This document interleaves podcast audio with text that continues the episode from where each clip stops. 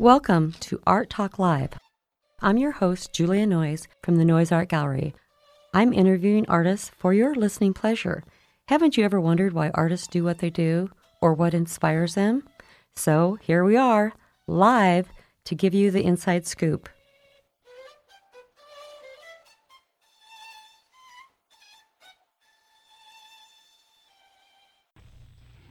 Welcome to Art Talk Live. This is Lynette Fast for Noyes Art Gallery at the KZUM studio. I'm excited to have with me today a Noyes artist, Mary Jane Lamberson, who will be talking about her sculpture and her representative to abstract style. She works in metal, clay, jewelry, a lot of different kinds of mixed materials, and enjoys selling her work at Noyes Gallery. I also want to mention that uh, you need to remember anytime to view work from artists, you can come to the gallery Tuesdays through Saturdays from 10 a.m. until 5 p.m. And then don't forget, every first Friday, of course, we're open till 9. But we also do a second evening opening on third Fridays. And so we really hope that you'll come out on some of our third Fridays or all of them and see us and, and check out what's going on. In October, we have some really fun events coming up. Of course, we'll have 10 new artists in our focus gallery. 70% of those are guests in our gallery. And so you'll see uh, seven people that extend the membership in our gallery for that month. And then on the third Friday in October, we are holding a opening that has a recycling, reuse, reduce theme. And so we hope you'll come in and just have some fun with us. Don't forget, too, that October brings our final summer studio open house. We have 12 artists up above Noyes Art Gallery that open their studios during the warm summer months for people to come in and see extended work, how they work. Some of them are, are you know working studios. You can see the artist working, or they are extended galleries. And so it's really important if you want to see that. Our last, for sure, published opening will be October 4th at our first Friday event until 9 p.m. And sometimes, if the weather's nice after that, we stay open. But don't count on that. October should be our last opening for that summer studio open house. Well, I'm very, very happy to have Mary Jane Lamberson with me today. Mary Jane, welcome. Thank you. Thanks so much for joining me. And I am very excited to talk with you and visit some more about your sculpture. I want to learn more about it and who you are and where you're from. And the first question that I like to ask my guests is to share the time when you first remember thinking of yourself as an artist. Um, I'm not sure I was comfortable with calling myself an artist until I was uh, almost through grad school.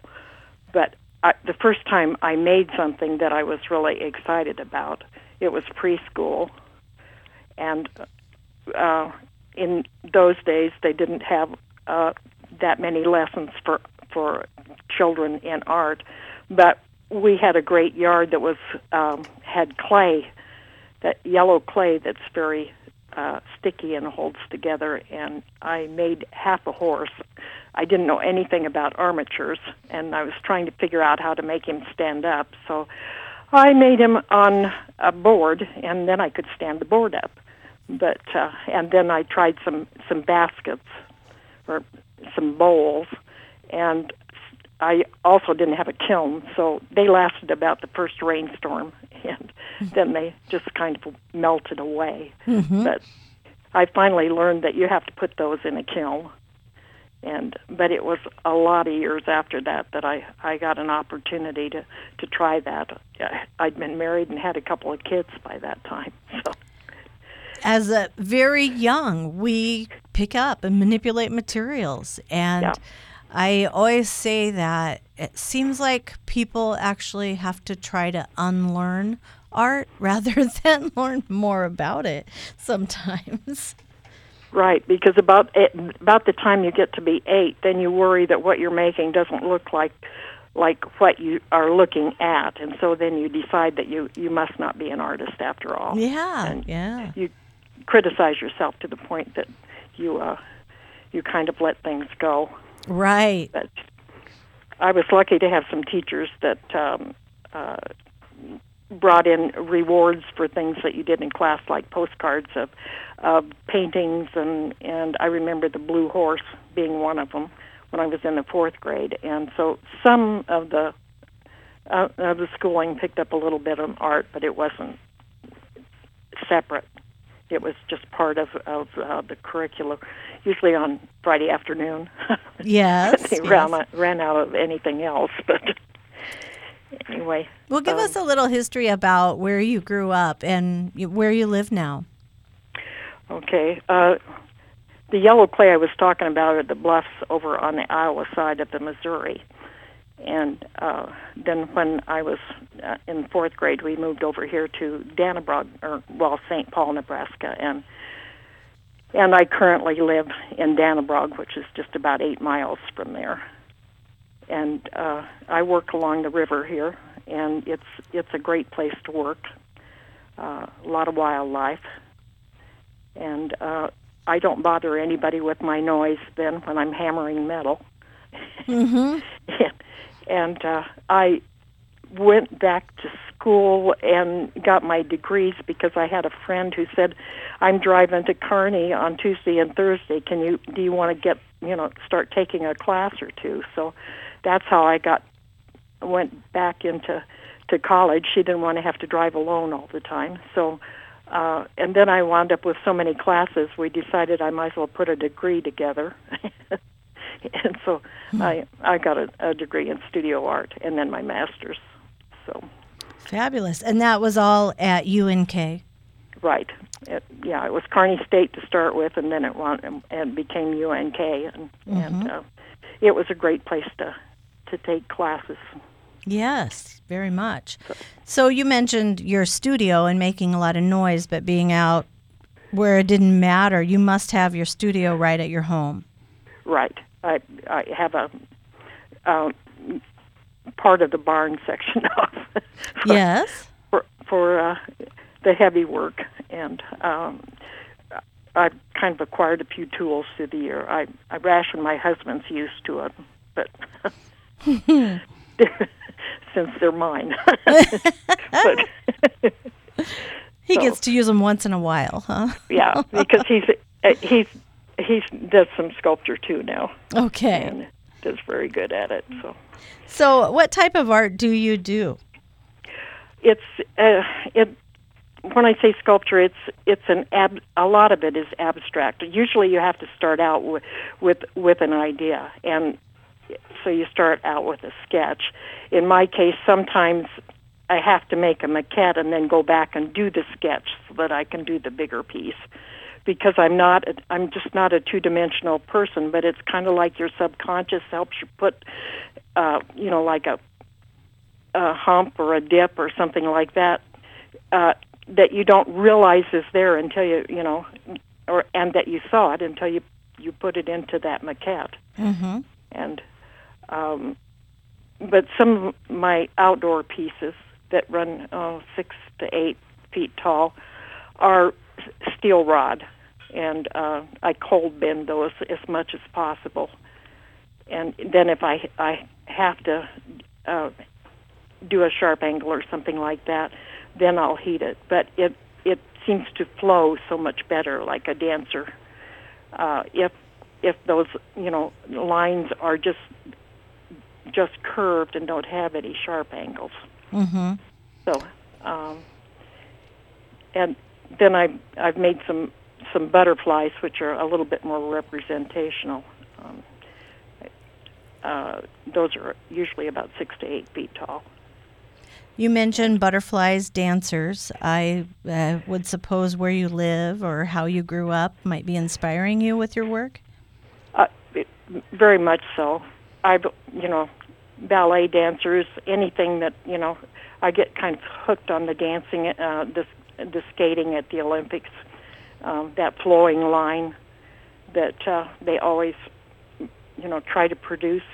Yes, beautiful. when they're yeah. out on the ice. Yeah. And so, That's a great uh, way to describe how an artist might look at the figure for a, a way to represent it and those arm movements and the line that runs through say the skeletal shape. in, yeah, yeah, it really trying to put them into mo- mo- you know into motion Mhm. uh, because you really can't make that move uh, unless you put a motor on it. But I mean, uh, a standard 3D figure doesn't move unless you can can have some way of of uh, implying that they're moving, and that's that's the closest I can come is to give the impression. Right.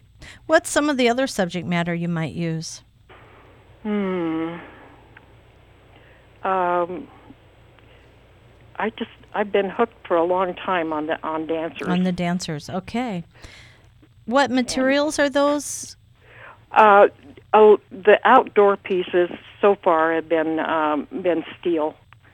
Some of it is uh, that I picked up at you know uh, scrap at the junkyard, and some of it is new. It doesn't matter once you get it under the torch. It's you just if it fits the you know the need, then it can come from either place. And sometimes it's kind of fun to say it's recycled.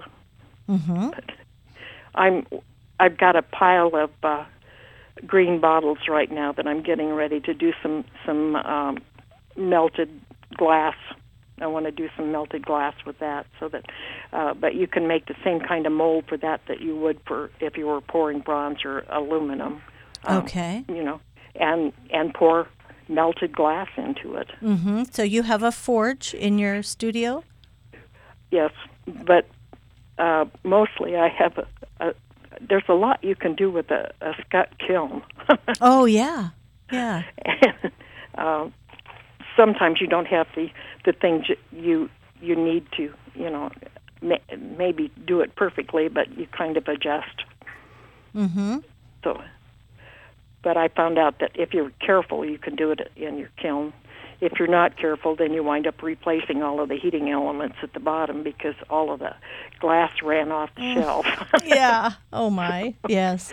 I've had things explode too, uh, Oh. cooling because of Yeah. that thermal action going on. yeah. Right. That can break those elements too really quickly. Well, there's a lot more on the internet now that you can pick up, uh, you know, information on, so you're not flying completely blind like I was on my first glass pieces. But it was all the broken panes from my, from when I was uh, framing a bunch of, of watercolors, and I didn't want to throw them over the riverbank.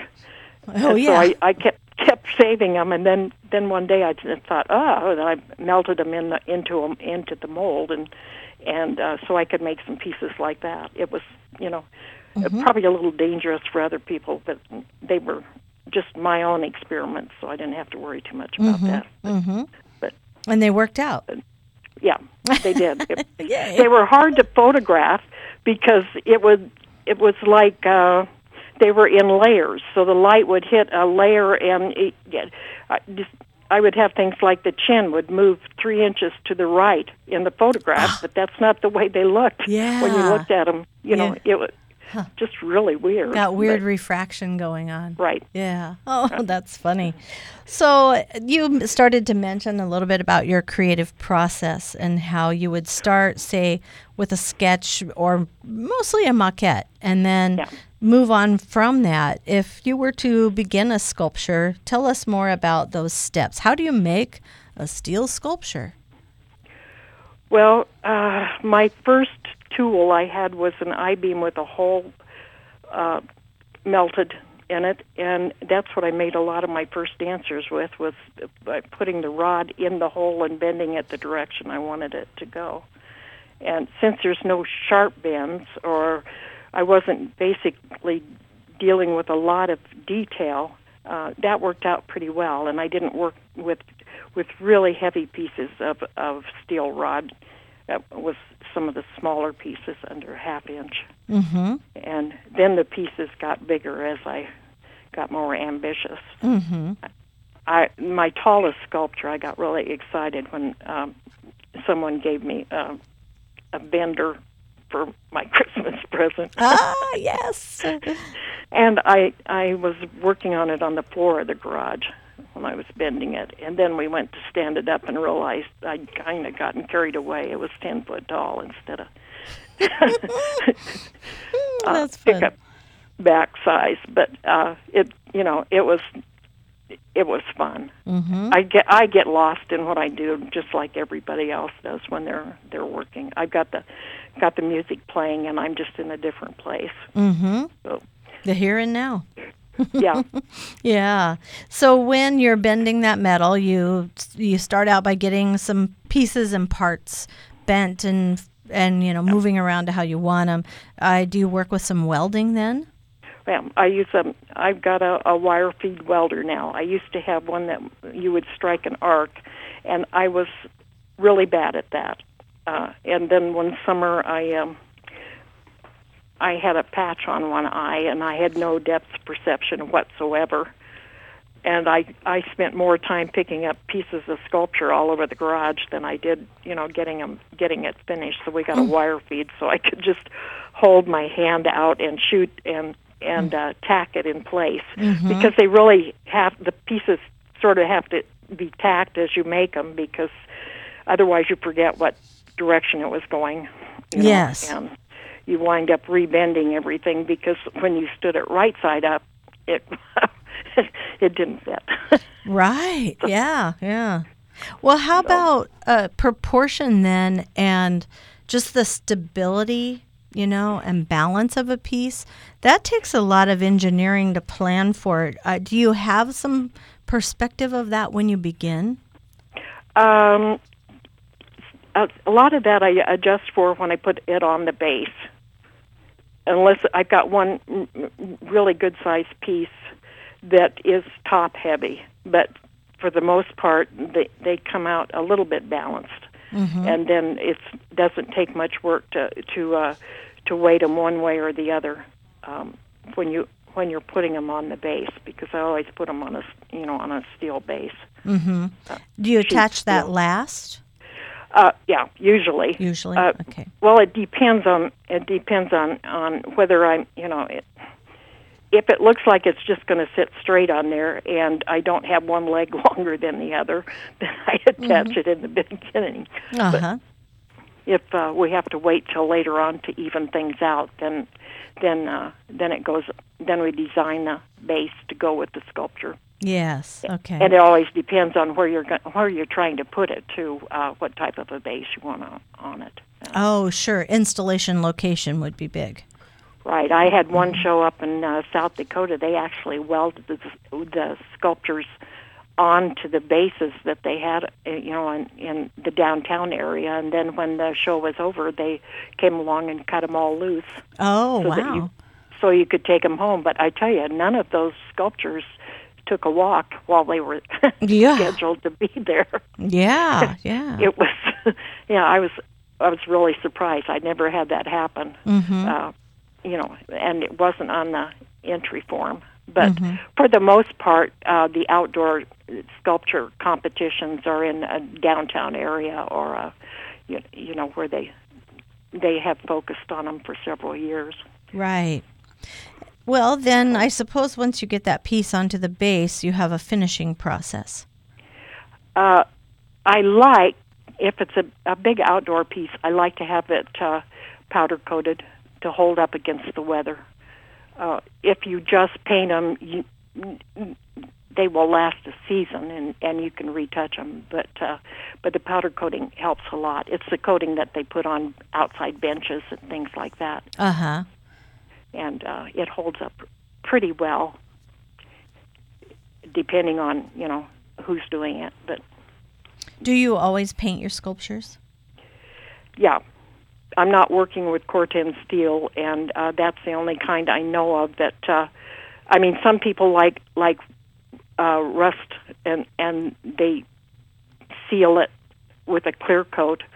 But if you've got Corten steel, the more scratches that are on it, it the more it heals itself, and it doesn't rust because of that process. It's a, a special formula steel. Mm-hmm. uh, Grand Island has an uh, interstate sculpture uh, by John Raimondi that is made with Corten steel down on on the interstate, Mm-hmm. and uh, so it has that beautiful rusty color, Right. and you don't ever have to worry about repainting it. Right. Yeah. You just let the elements seal it. yeah, You bet. uh, it's it's all done. So. Mm-hmm. Any more questions? Oh, well, yes, of course. you have really given us some great information about what it is you like to create and how you create it.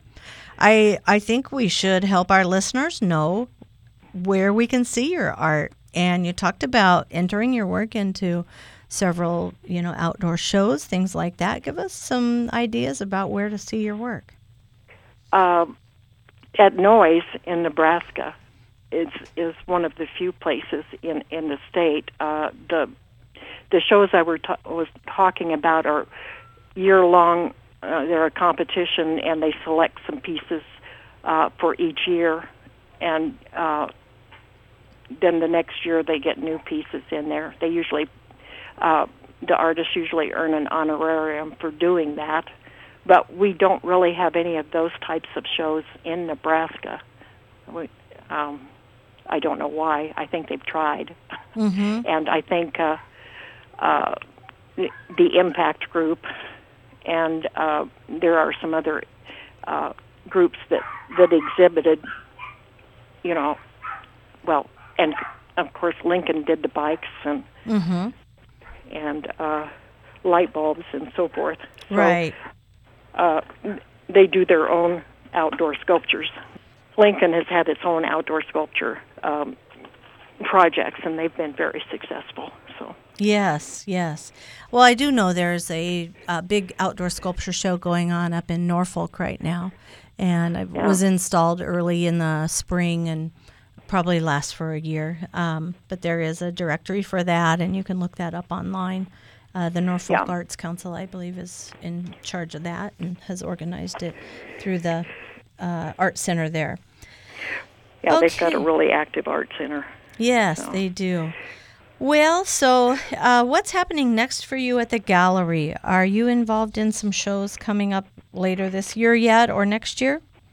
No, not. I'm. I'm not doing any this year. Uh, possibly next year, but I'm. I'm trying to get uh, just get a body of work together again, Mm-hmm. and um, get back into my jewelry studio. This has been, um, like everybody else, uh, a really hectic spring and summer.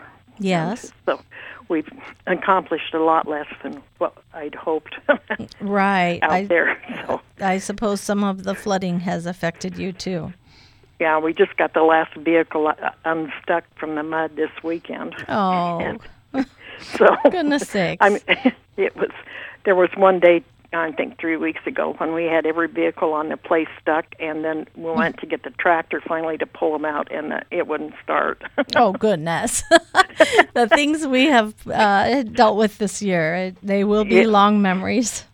Yeah, it was really bizarre, and you couldn't see the problem, um, you know, because it was groundwater. It wasn't creek or river or anything. It was it was just, and you'd get out on it, and it would just sink like quicksand. So, Mm, wow.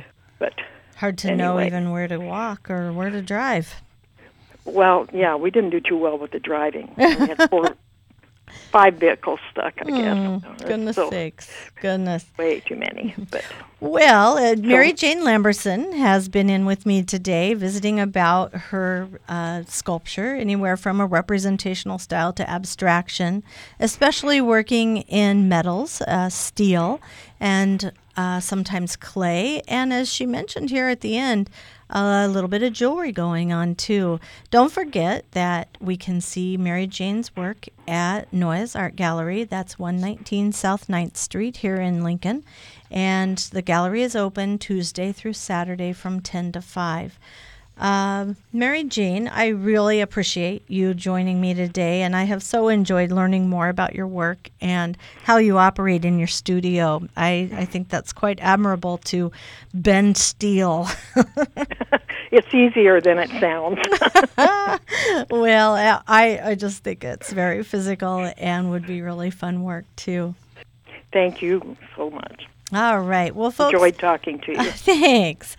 Uh, don't forget that at Noyes Art Gallery, we have openings every first and third Fridays, and we do have a lot of big ones coming up this year yet. I already mentioned our October openings, and in November, I will actually be hosting the Focus Gallery. I'm so excited for that show. I'm inviting in eight of my students to join me over my 30 years of public school teaching and now also in the private sector of teaching. I have um, made many connections with kiddos that have gone on into art and are professionally working on their art and their ideas. And so I'm just really pumped up to bring eight of them into the studio with me. Uh, that's for the month of November in the Focus Gallery. We'll also have some of Julia Noyes students in the gallery that month. Uh, for our third Friday opening, the Union College oil painting class will have an exhibit, and those students will help us host that opening from 6 to 9 p.m. on November 15th. So uh, please stop on into Noyes Art Gallery and thanks so much for joining us here on KZUM Art Talk Live. And don't forget to come back often and pick up our show. We'll see you again. This is Julia Noyes from the Noyes Art Gallery, and this has been Art Talk Live. I want to especially thank Lila Cho for her original violin composition that she did special for us. Tune in again. We'll be looking for you.